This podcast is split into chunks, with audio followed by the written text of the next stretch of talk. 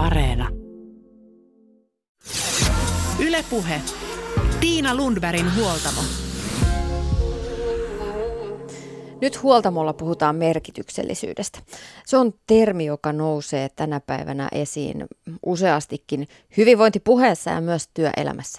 Itselle merkityksellisten asioiden tekeminen tukee onnellisuutta, sanotaan. Tämän kummallisen kevään aikana myös moni meistä on pohtinut sitä, että mikä elämässä on merkityksellistä ja miten jatkossa tämän karanteeniajan jälkeen pitäisi kiinni siitä, että itselle tärkeille asioille jäisi aikaa ja tilaa. Mutta mitä se merkityksellisyys on? Usein puhutaan elämän tarkoituksesta ja oman elämän suunnasta. Toisaalta puhutaan myös arvoista ja identiteetistä, intohimosta, elämän tehtävästä ja jopa kutsumuksesta. Filosofi Frank Martela on pyrkinyt kiteyttämään merkityksellistä elämää ja elämän tarkoitusta seuraavasti. Elämän merkitys on tehdä itselleen merkityksellisiä asioita siten, että tekee itsestään merkityksellisen muille ihmisille. Logoterapian isä, neurologi Viktor Frankl, puolestaan korosti elämän merkityksellisyyden syntyvän kolmea polkua pitkin.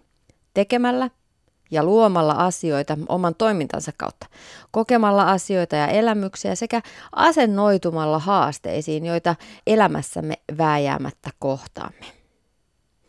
Nyt huoltamolla perataan tätä merkityksellisyyttä, johda merkitystä kirjan kirjoittajien Pirjo Ahosen ja Jaakko Sahimaan kanssa. Pirjo Ahonen on sosiaalipsykologi ja ratkaisukeskeinen valmentaja ja Jaakko Sahimaa organisaatiopsykologi ja tuotantotalouden diplomi-insinööri. Ja lähdetään aluksi liikkeelle heidän kanssaan teoriataustasta. Mistä merkitys koostuu? Kirjailija Emily Estefani Smithin mukaan merkityksellisyys koostuu neljästä pilarista, jotka ovat tarinankerronta, yhteenkuuluvuus, tarkoitus ja itsensä ylittäminen. Ja muun muassa näitä perataan Pirjo Ahosen ja Jako Sahiman kanssa. Aluksi lähdetään liikkeelle siitä, mitä olen pohtinut, että miksi merkityksellisyys nousee esiin tässä ajassa. Ei pelkästään nyt koronan takia, vaan se on ollut esillä jo muutamien vuosien ajan. Maailma paranee puhumalla.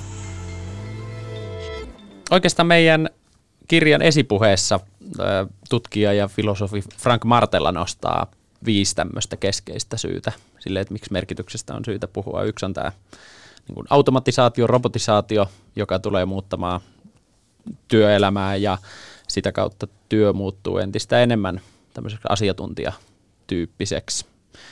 Kilpailu työ, työpaikoista on globaalia, se on yksi syy.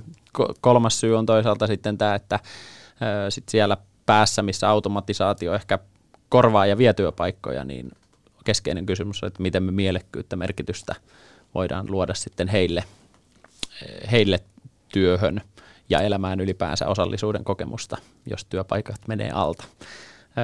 Neljäs syy, jonka Frank Martella nostaa esiin, on tämä kapitalismin tämmöinen legi- legitimaatiokriisi, eli mikä on se oikeu- oikeutus ö, olemassaoloon yrityksille nykyään ja tulevaisuudessa, ja sitten viides kysymys tai viides syy on ehkä tämmöinen laajempi, inhimillisempi, filosofisempi kysymys siitä, että, että tuntuu, että tämä merkityksen kaipuu on ihmisiin aika syvään, syvään piirtynyt tämmöinen piirre, kaipuu hakea mielekkyyttä ja merkityksellisyyttä, ja sitä haetaan myös työstä ja ehkä tällä hetkellä ja tulevaisuudessa niin kuin korostuneessa määrin. Niin en mä tiedä, musta tuntuu, että ihmiset pohtii myös niin kuin työn ulkopuolella tällaisia merkityksellisiä asioita enemmän kuin ennen ehkä. Ehkä ne oli ennen annettu jotenkin jostain uskonnon ja muiden, muiden in, instanssien puolelta. Sitten nyt ihmiset joutuu enemmän, niin kuin, tai ihmisillä on vapaus valita itse, että mitkähän asiat mulle olisi merkityksellisiä.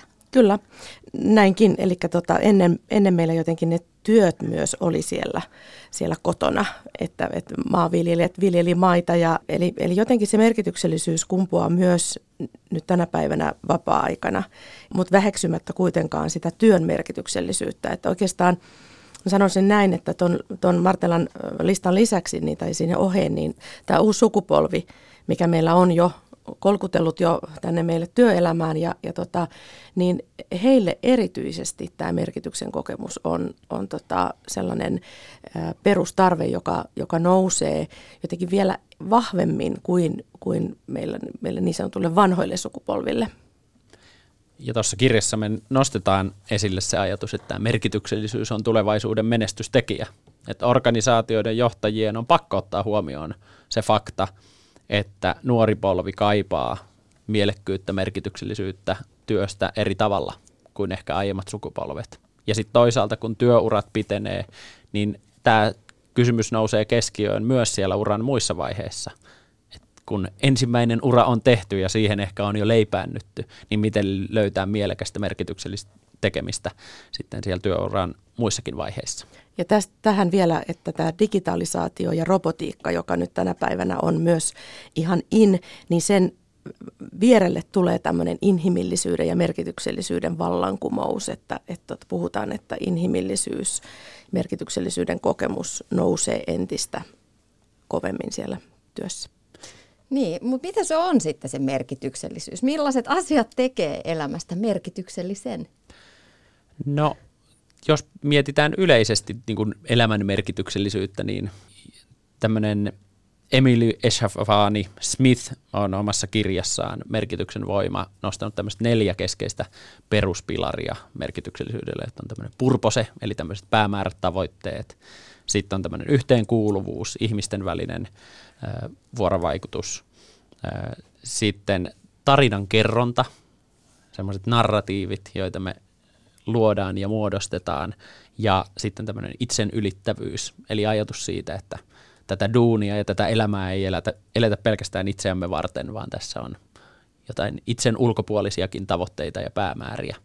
Tämä on yksi tämmöinen viitekehys siitä, että mikä luo merkityksellisyyttä. Ja sitten jos me mennään työelämäkontekstiin enemmän, niin me ollaan taas kirjassamme vahvasti avattu sitä, että mitkä on ihan spesifejä asioita, joilla me sitä voidaan lisätä. Mutta jos me puhutaan nyt siitä merkityksellisyydestä aluksi vähän sen yleisemmällä tasolla siitä, että koska, koska se on termi, joka tulee tosi vahvasti esiin erilaisissa life coachauksissa. Ihmiset puhuu, me kavereiden kanssa puhutaan siitä, että halutaan tehdä merkityksellisiä asioita elämässämme, jotta me voitaisiin hyvin.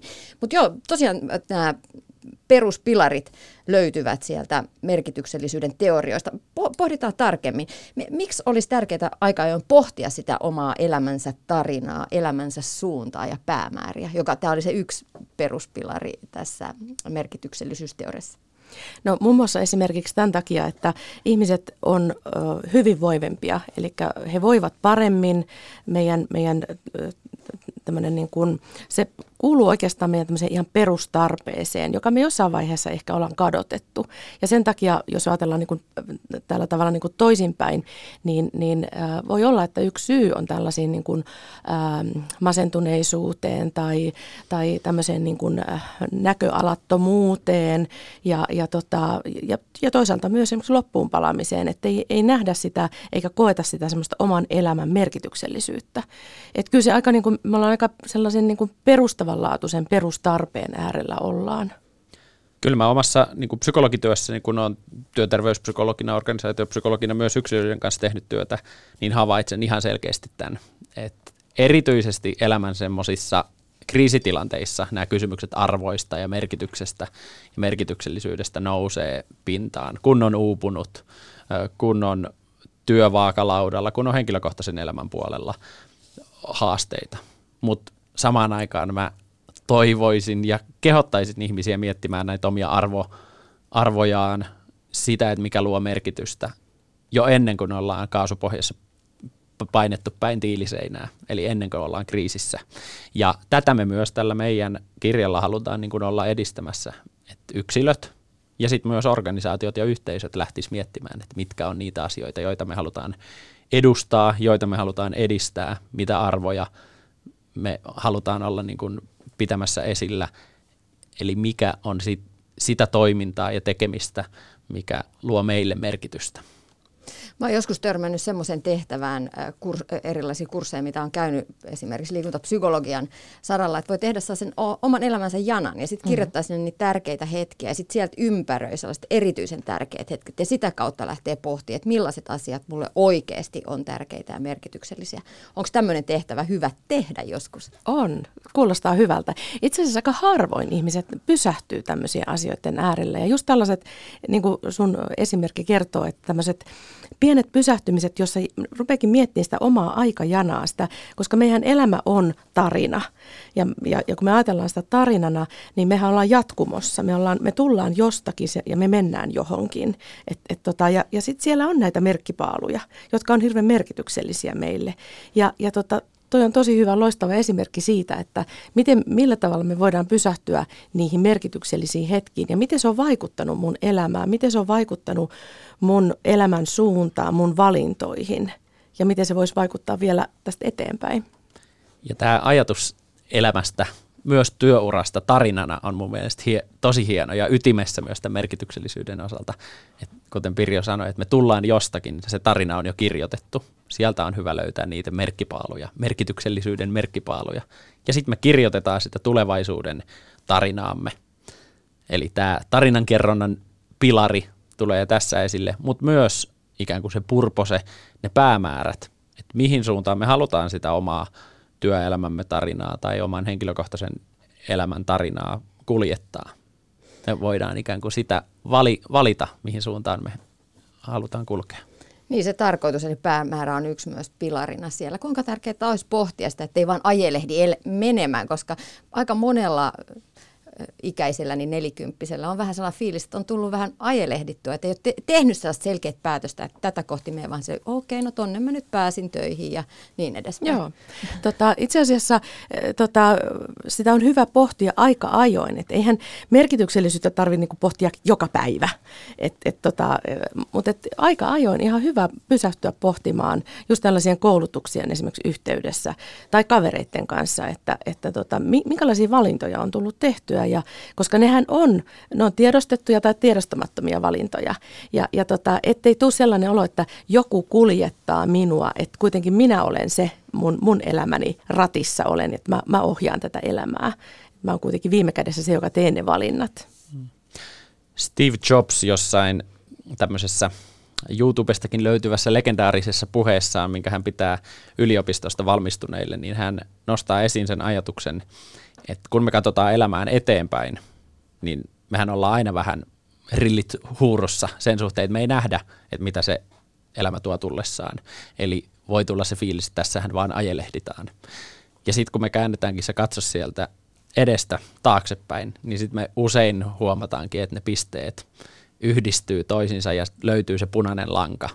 Ja ehkä tämä niin kuin ajatus siitä, että pitää osata olla myös itselleen armollinen sen suhteen, että ei, ei kaiken elämässä tarvitse olla jotain täysin etukäteen suunniteltua päämäärätietoista yhtä tavoitetta kohti menevää. Ei se, ole, se ei ole realistista, mutta sitten on hyvä kumminkin lö- pyrkiä löytämään sitä punaista lankaa. Ja joskus, joskus ne väärätkin valinnat on, on ollutkin ne merkitykselliset valinnat. Näin se on juuri.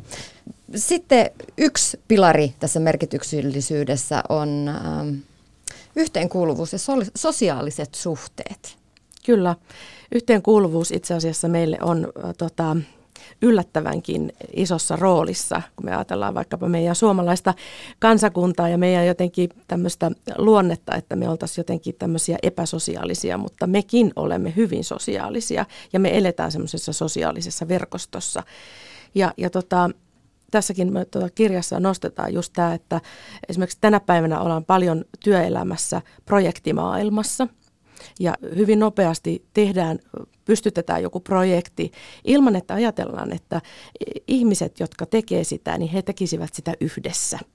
Ja, ja tota, ajatellaan, että itsessään tämä projekti jotenkin yhdistää ihmiset ja, ja tota, oijotaan joskus sellaisia kohtia, jossa sitten huomataankin se jossain puolivälissä tai loppupuolella projektia, että ihmiset ei olekaan niin sitoutuneita yhteisiin tavoitteisiin ja ollaan jotakin unohdettu siellä alkumetreillä, että me pistettäisikin ne ihmiset yhdessä pohtimaan asioita. Ja just tämä yhteisöllisyys ja yhteenkuuluvuus tulisi siellä, että, että se tunne, että mä kuulun tähän porukkaan, se on aika itse asiassa tämmöinen semmoinen tunne, joka tuo sitä merkityksellisyyttä ja sitä, että mä sitoudun nimenomaan tähän porukkaan. Tämä on mielenkiintoinen tämä mainitsemamme Frank Martela hienosti on joskus sanottu, että ihminen ei ole lähtökohtaisesti yksilö, vaan suhdelo. Eli on aina suhteessa muihin ihmisiin, mu- ympäristöön. Ja kyllähän tämä on niin kuin, tietyllä tavalla, jos miettii tämmöisen ö, länsimaista individualismin ajatusta, niin se on jopa vähän petollinen. Ö, toinen tämmöinen viisas mies, jota arvostan, Arto O. Salonen, akateemikko myös, niin hän on jotenkin omissa puheenvuoroissaan hienolla tavalla nostanut sen paradoksin esille, että samaan aikaan me pyritään riippumattomiksi.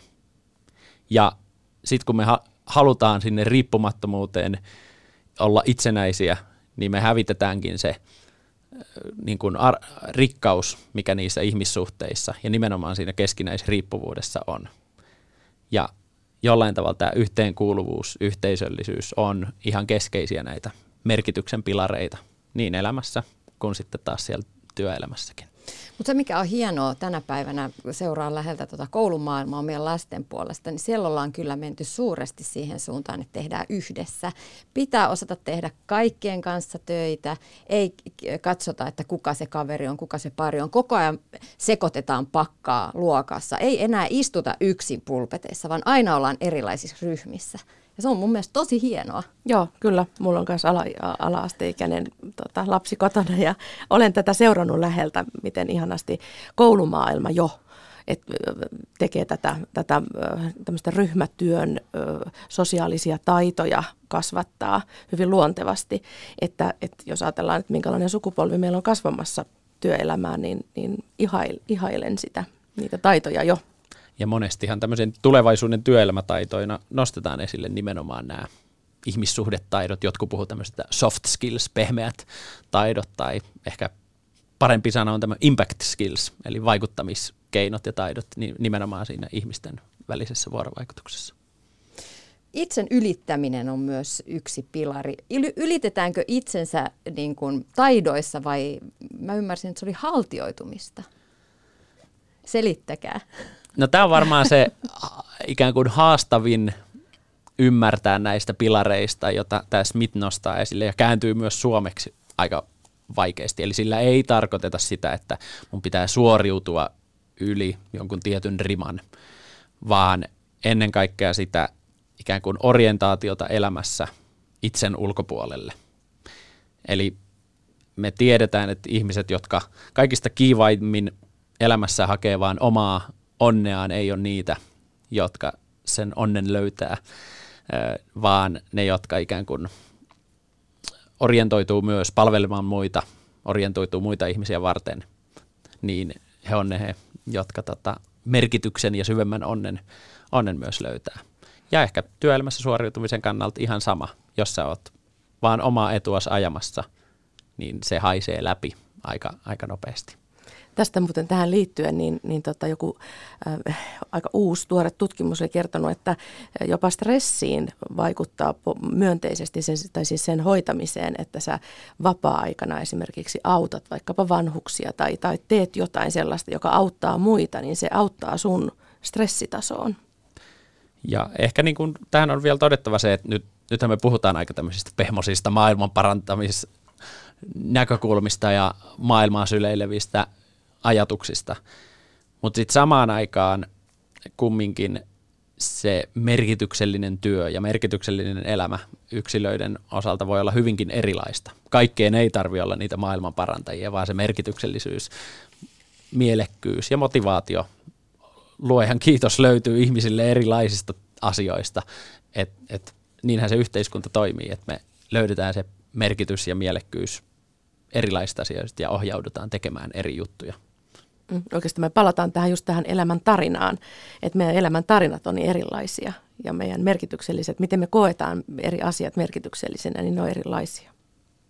Jaakko Sahimaa, Sahimaa ja Pirjo Ahonen ovat vieraana täällä huoltamolla ja otetaan vielä yksi teoriatausta tähän ennen kuin päästään ihan konkreettiseen työelämään.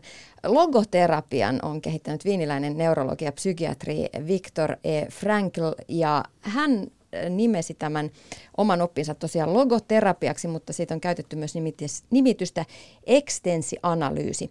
Logoterapian keskeisiä periaatteita on ajatus siitä, että elämän merkityksellisyys syntyy kolme, kolmea eri reittiä, tekemällä, kokemalla ja asennoitumalla. Mitä tämä tarkoittaa ihan konkreettisesti?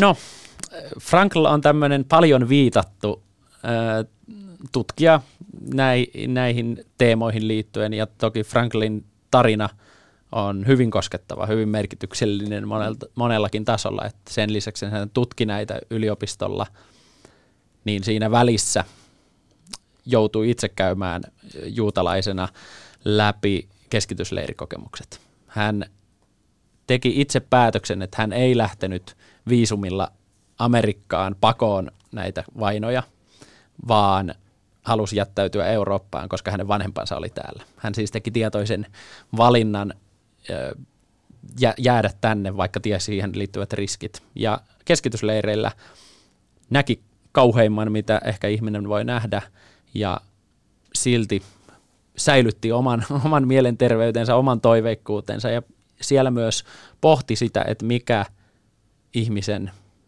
niin kuin, pitää kasassa tämmöisissä vaikeissa tilanteissa – hän kirjoitti kirjan siellä kahteen kertaan, koska kerta, kertaalleen se häneltä tuhottiin se käsikirjoituskin. Mm. Mutta nimenomaan näistä kysymyksistä toivosta, merkityksellisyydestä. Ja mitä tulee tähän Franklin teoriaan, niin siinä on mun mielestä oivallinen näkökulma siitä, että osa merkityksellisyydestä, nyt jos puhutaan elämässä ylipäänsä, niin se syntyy vaan sen ihmisenä olemisen kautta. Elämän ainutkertaiset tilanteet, jotka tuo merkitystä, niin kokemuksia. Se tuo merkitystä. Toisaalta iso osa siitä merkityksellisyydestä syntyy myös siitä, että me itse ollaan aktiivisia toimijoita, operoidaan, tehdään työtä, saadaan jotain aikaiseksi. Ja sitten kolmas väylä liittyy siihen, että kun elämä joka tapauksessa heittelee erilaisia kivenmurikoita jokaisen meidän siihen polulle, niin miten me suhtaudutaan niihin vastoinkäymisiin, miten me asennoidutaan niihin kivenmurikoihin siinä mm. polullamme ja päästäänkö me yli niistä.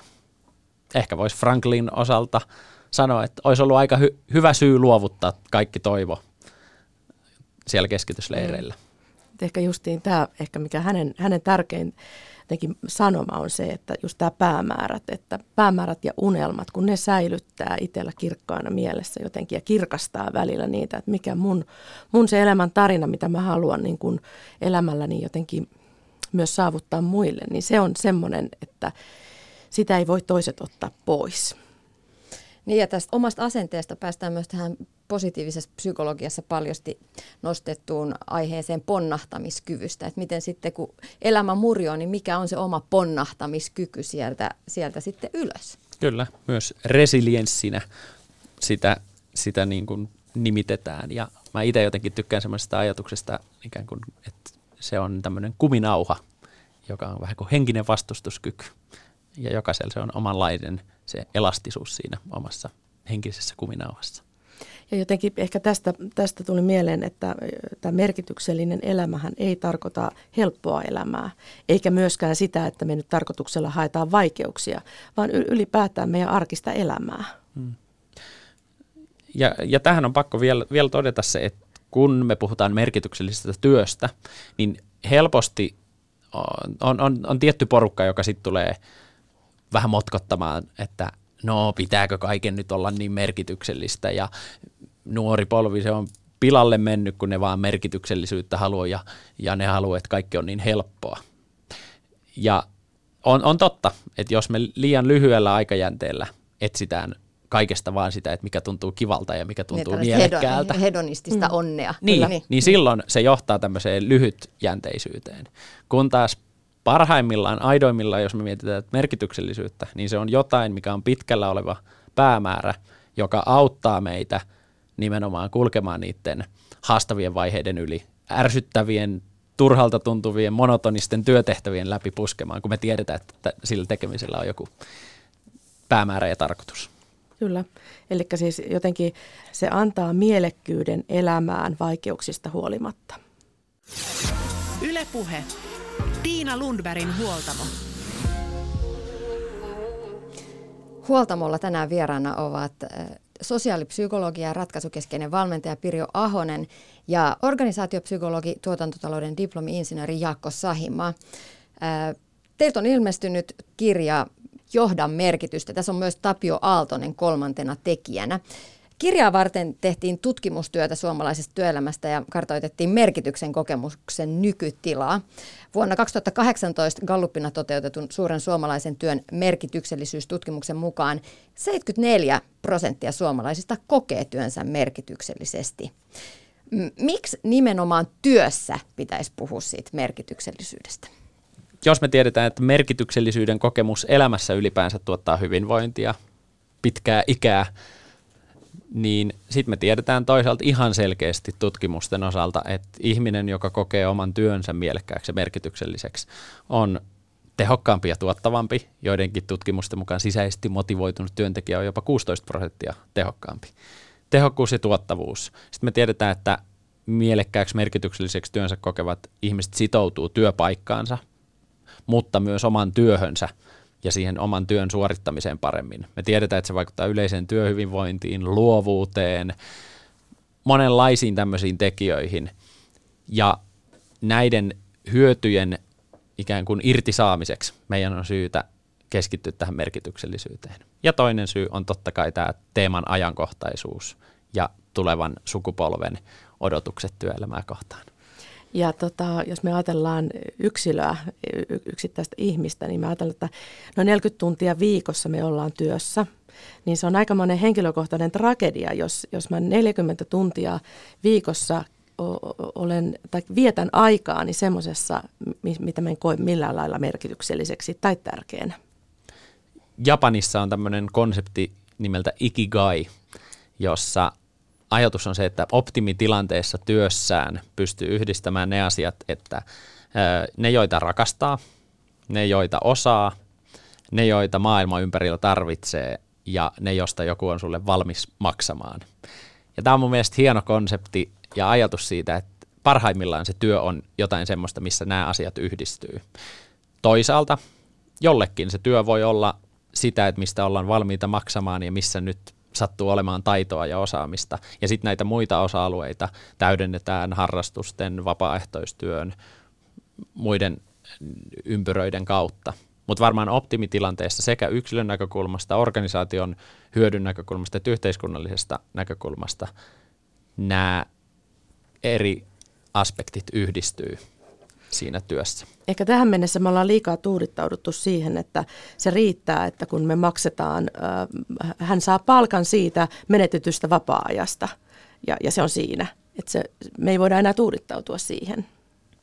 Mutta Suomessa on vähän kyllä tämmöinen pieni ankeuttajakulttuuri ollut näissä esimerkiksi, jos valitaan työuraa, niin aika usein saatetaan sanoa jollekin nuorelle tai vähän iäkkäämmällekin työvaihtajalle, että no kannattaako siitä nyt siitä rakkaasta harrastuksesta tai tuosta, mistä sä oot noin kiinnostunut, niin työtä tehdä, että sitten siitä tulee työtä ja, työtä ja sitten se into loppuu.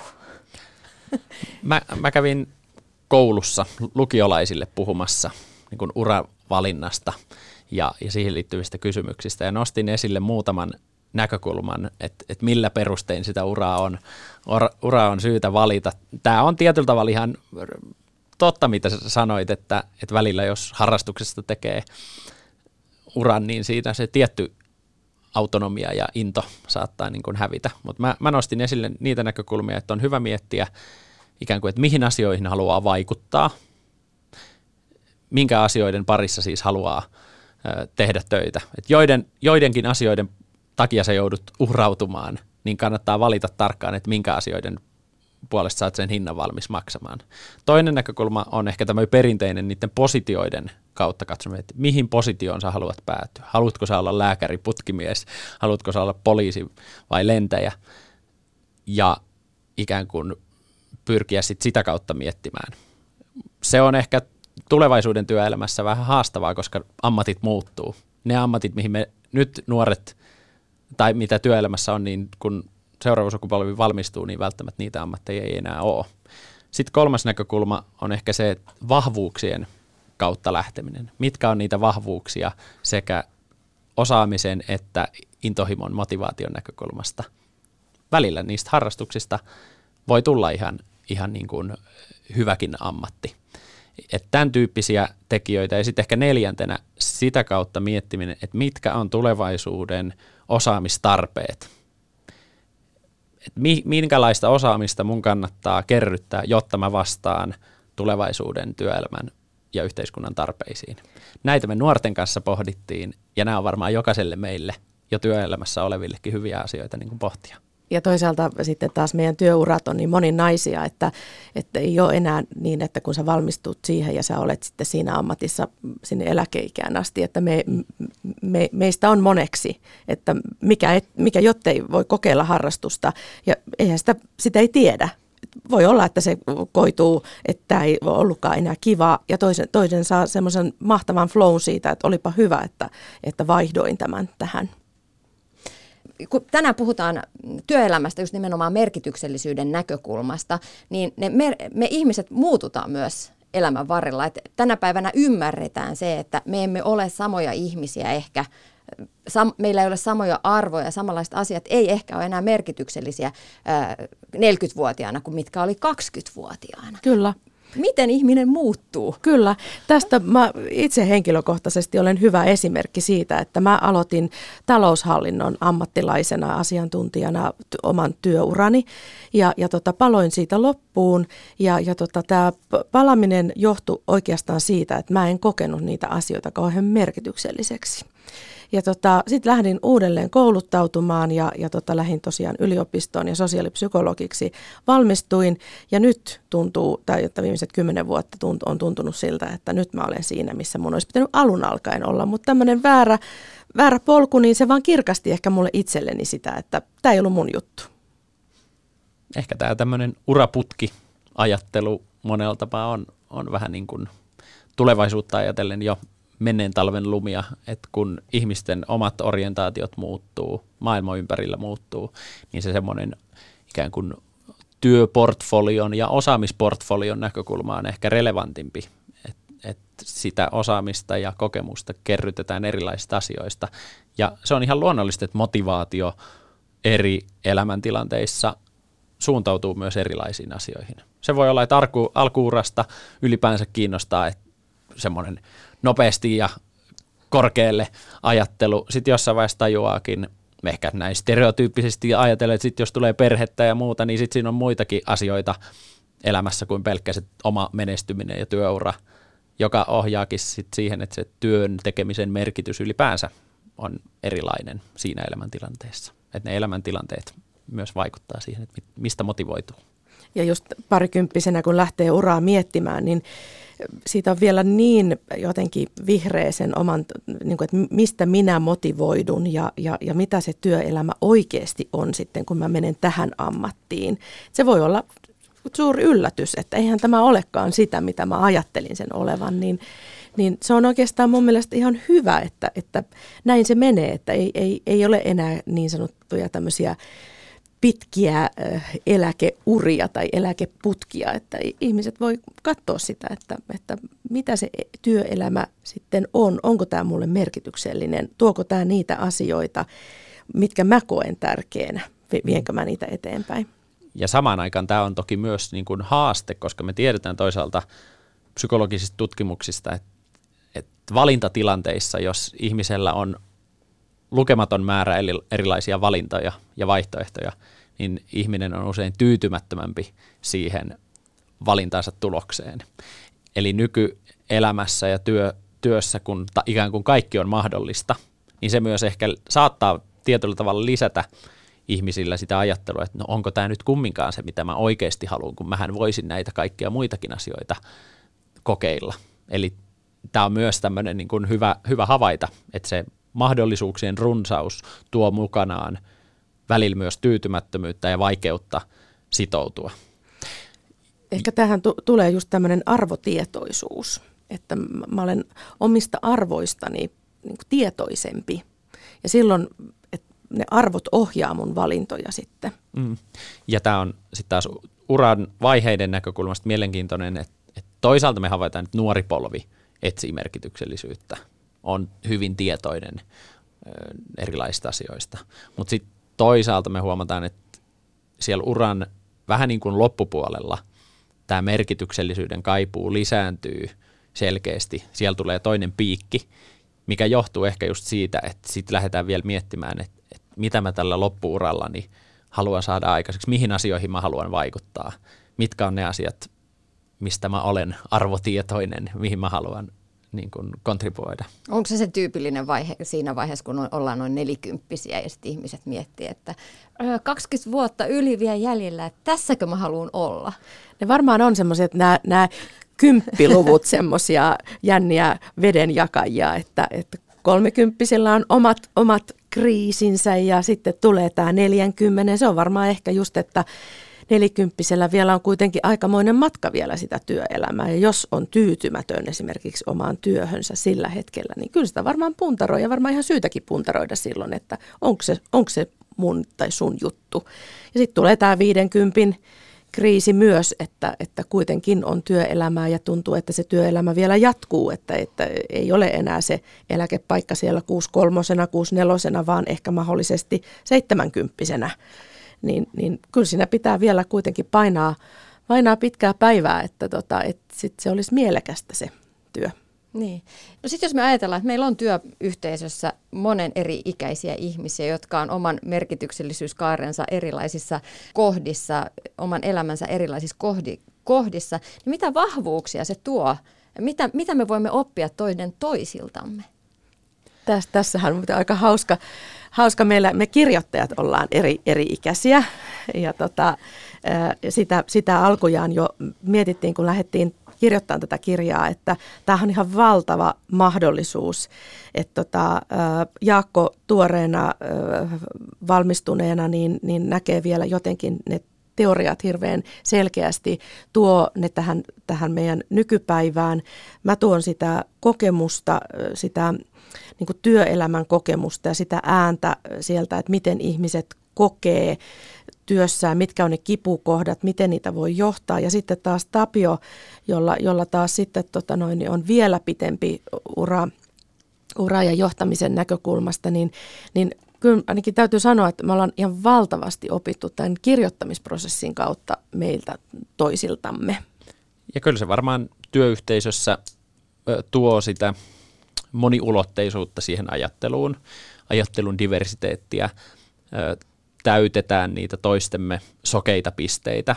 Ja sitten toki kyllä aina myös erilaiset näkökannat ja tulokulmat asioihin myös haastaa, haastaa sitten työyhteisöissä, mutta kyllä se niin kuin tietyllä tavalla ehkä niin kuin semmoinen näkökulma, miten tämä linkittyy organisaatioiden toimintaan, on se, että kumminkin jokaisella on kenties ne toivottavasti ainakin kirkkaana mielessä ne henkilökohtaiset merkityksen lähteet, semmoinen oma purpose mietittynä. Sitten samaan aikaan tämä on hyvä, kun me mietitään yhteisöllisellä tasolla, niin linkittää sit siihen, mikä tämän organisaation missio ja strategia ja visio ja purpose on. Ja kun näitä eri ikäpolvien, eri uravaiheen ihmisten näkemyksiä tuodaan yhteen, niin se varmaan avaa myös aika hienolla tavalla sitä, että miten me nähdään tämä organisaation toiminta eri, eri näkökulmista. Ja sitten kumminkin meillä kaikilla pitäisi olla se yhteinen suunta ja yhteinen tarkoitus ja päämäärä sillä niin kuin toiminnalla, mitä y- yhteisesti eri rooleissa ollaan tekemässä ja täyttämässä. Ja miten kokemuksen äh, niin kun on nähnyt tätä erilaisuutta työyhteisössä, niin mitä paremmin sä tunnet itseäsi, niin sen paremmin jotenkin sä hyväksyt myös muita näkökulmia. Niin, ja sitten mä, mä jäin miettimään sitä hienoa ajatusta, että, että kaikilla vähän niin kuin kokeneemmilla työ, työntekijöillä on myös aika iso vastuu siinä, että miten nuoret otetaan mukaan työelämään, miten nuorempi polvi otetaan. Et aika moni meistäkin, kun rupeaa miettimään taaksepäin, niin muistaa ihmisiä, sellaisia merkityksellisiä aikuisia ihmisiä, jotka on ollut sit, niin kuin es, ehkä jopa esikuvia ja tärkeitä, tärkeitä niin kuin mentoreita siellä mm. uran eri vaiheissa. Kyllä. Kirjassa me puhutaan näistä henkilöistä nimenomaan tämmöisellä termillä merkityshenkilöt. Eli, eli niitä meidän jokaisen elämänpolulle ja urapolulle varmasti mahtuu. Joku on hienosti mun mielestä sanonut, että jokainen meistä muistaa ensimmäisen opettajansa ja ensimmäisen esimiehensä.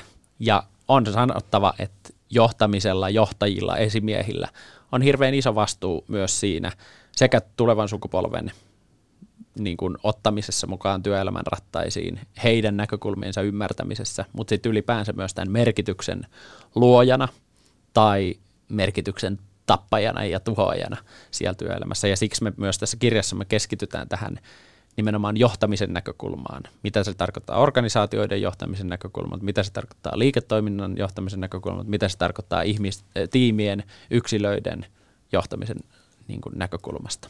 Jotenkin mä erityisesti ottaisin vielä näkökulman tähän, tähän uuteen sukupolveen, tai kun nuorena tulee työelämän niin kuin tähän uran alkuvaiheessa, niin erityisen tärkeitä on lähiesimiehet, miten he pystyvät kasvattamaan sitä potentiaalia, mikä valtava potentiaali näissä nuorissa on.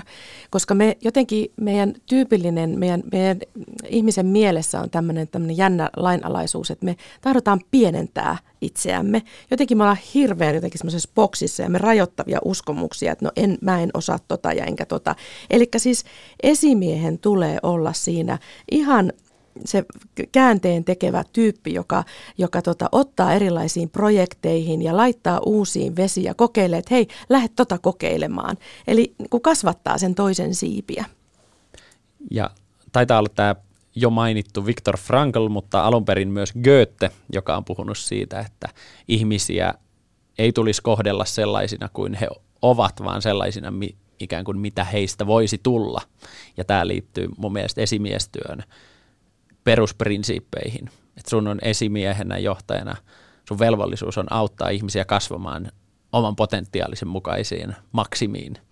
Ja, ja tämä on jotenkin niin kuin, eh, mun mielestä kaunis ajatus niin kuin johtamiseen ja esimiestyöhön liittyen sen ihmisten potentiaalinen valjastaminen maksimaalisella ja optimaalisella tavalla hyötykäyttöön. Ja sehän olisi ihan mieletöntä, jos sellaista tapahtuisi ihan oikeasti. Mm ideaalit on ideaaleja, realismi on realismia ja sitten se on, me liikutaan kai jossain täällä välillä. Joo, mutta täytyy kertoa tämmöisen yhden, yhden tota, äh, haastateltavan tarina, joka, joka tota, kertoo just omasta esimiehestään, että hän sanoi, kun mä kysyin, että mikä on merkityksellisin asia sun työuralla, niin sanoi juuri tämän esimiehen, joka oli tullut kerran hänen työhuoneeseensa ja sanonut, että hae tota paikkaa, että nyt on sulle ihan aivan loistava paikka auki.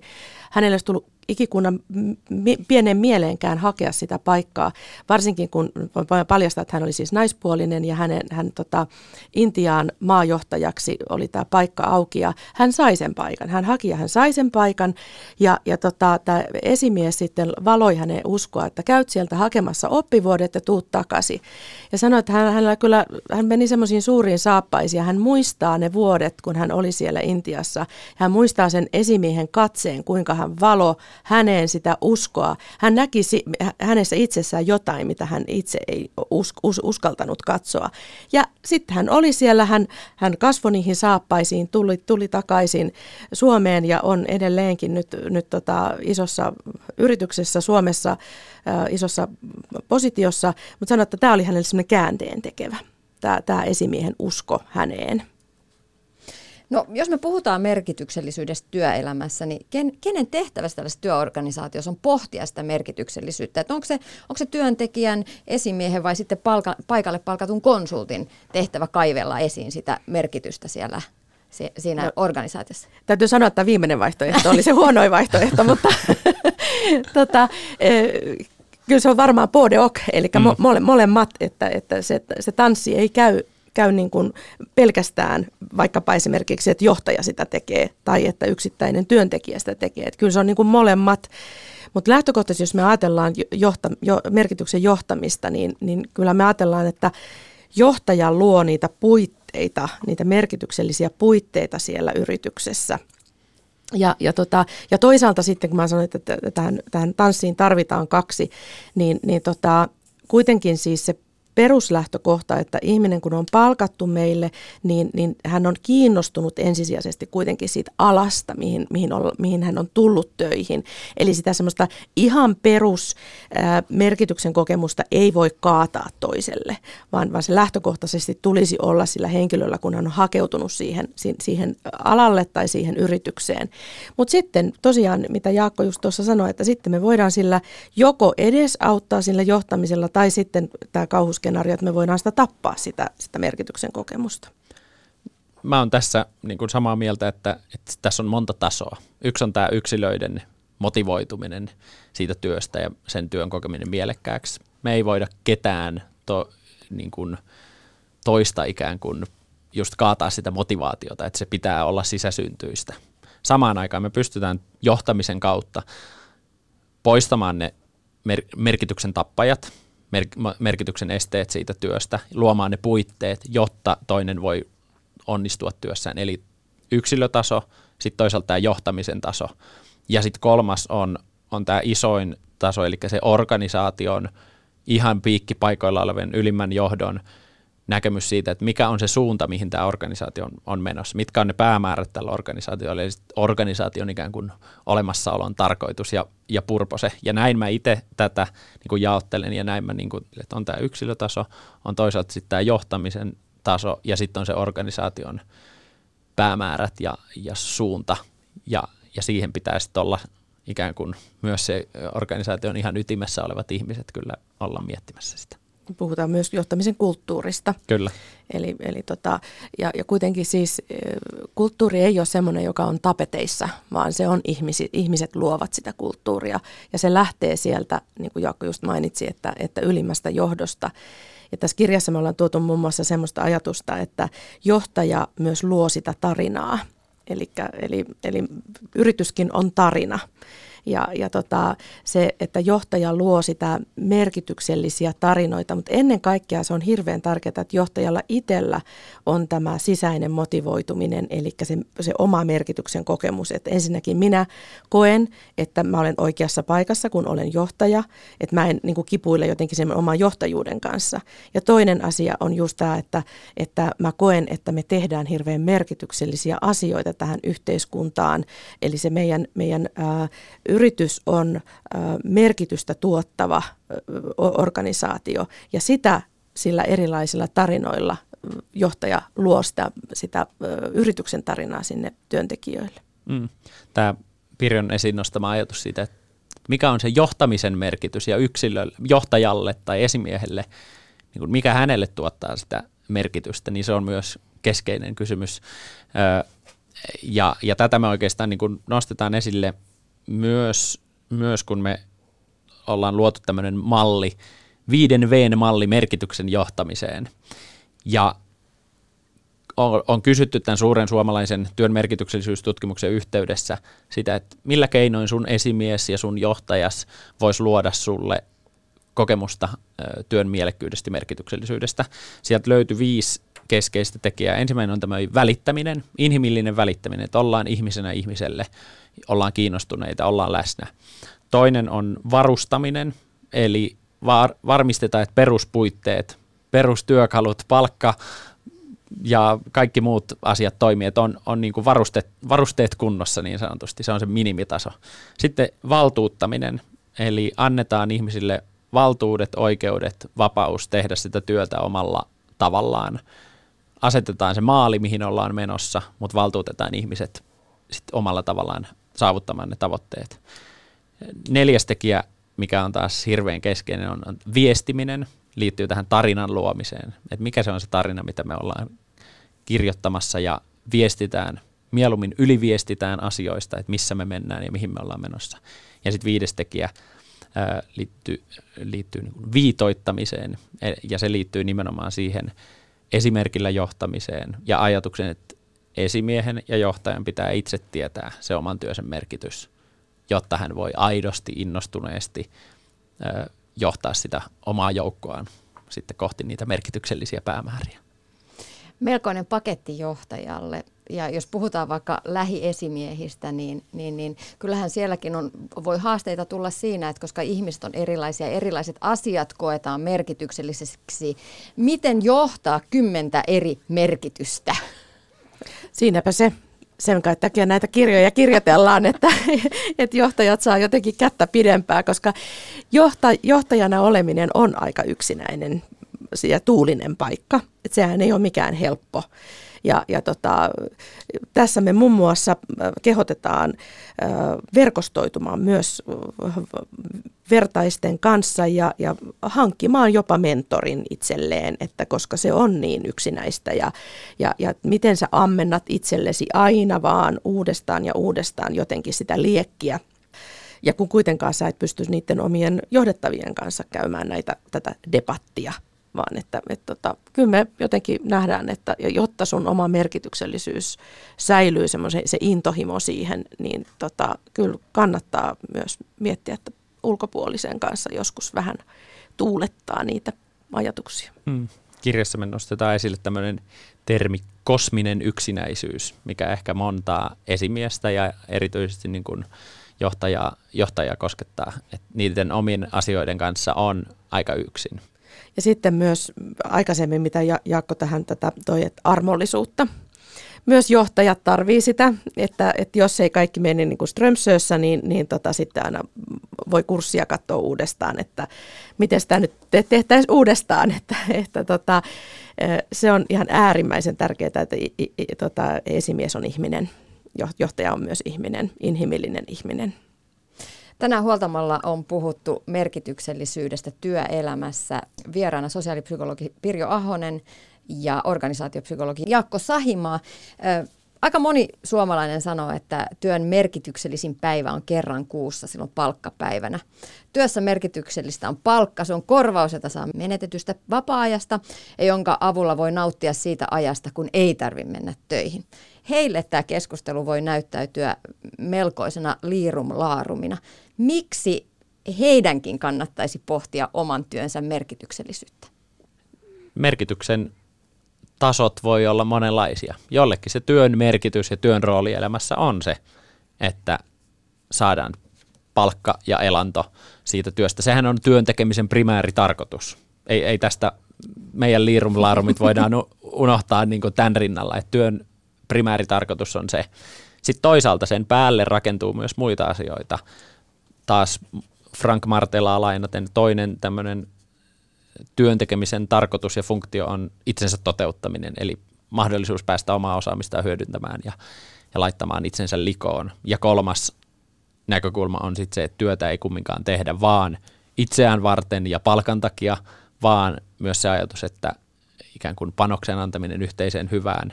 Eli jokuhan sun palkkasi maksaa, jotta sä tuotat lisäarvoa. Jollain tavalla sen pitää vaikuttaa yhteiskuntaan tai organisaatioon, jonkun pitää saada siitä lisäarvoa.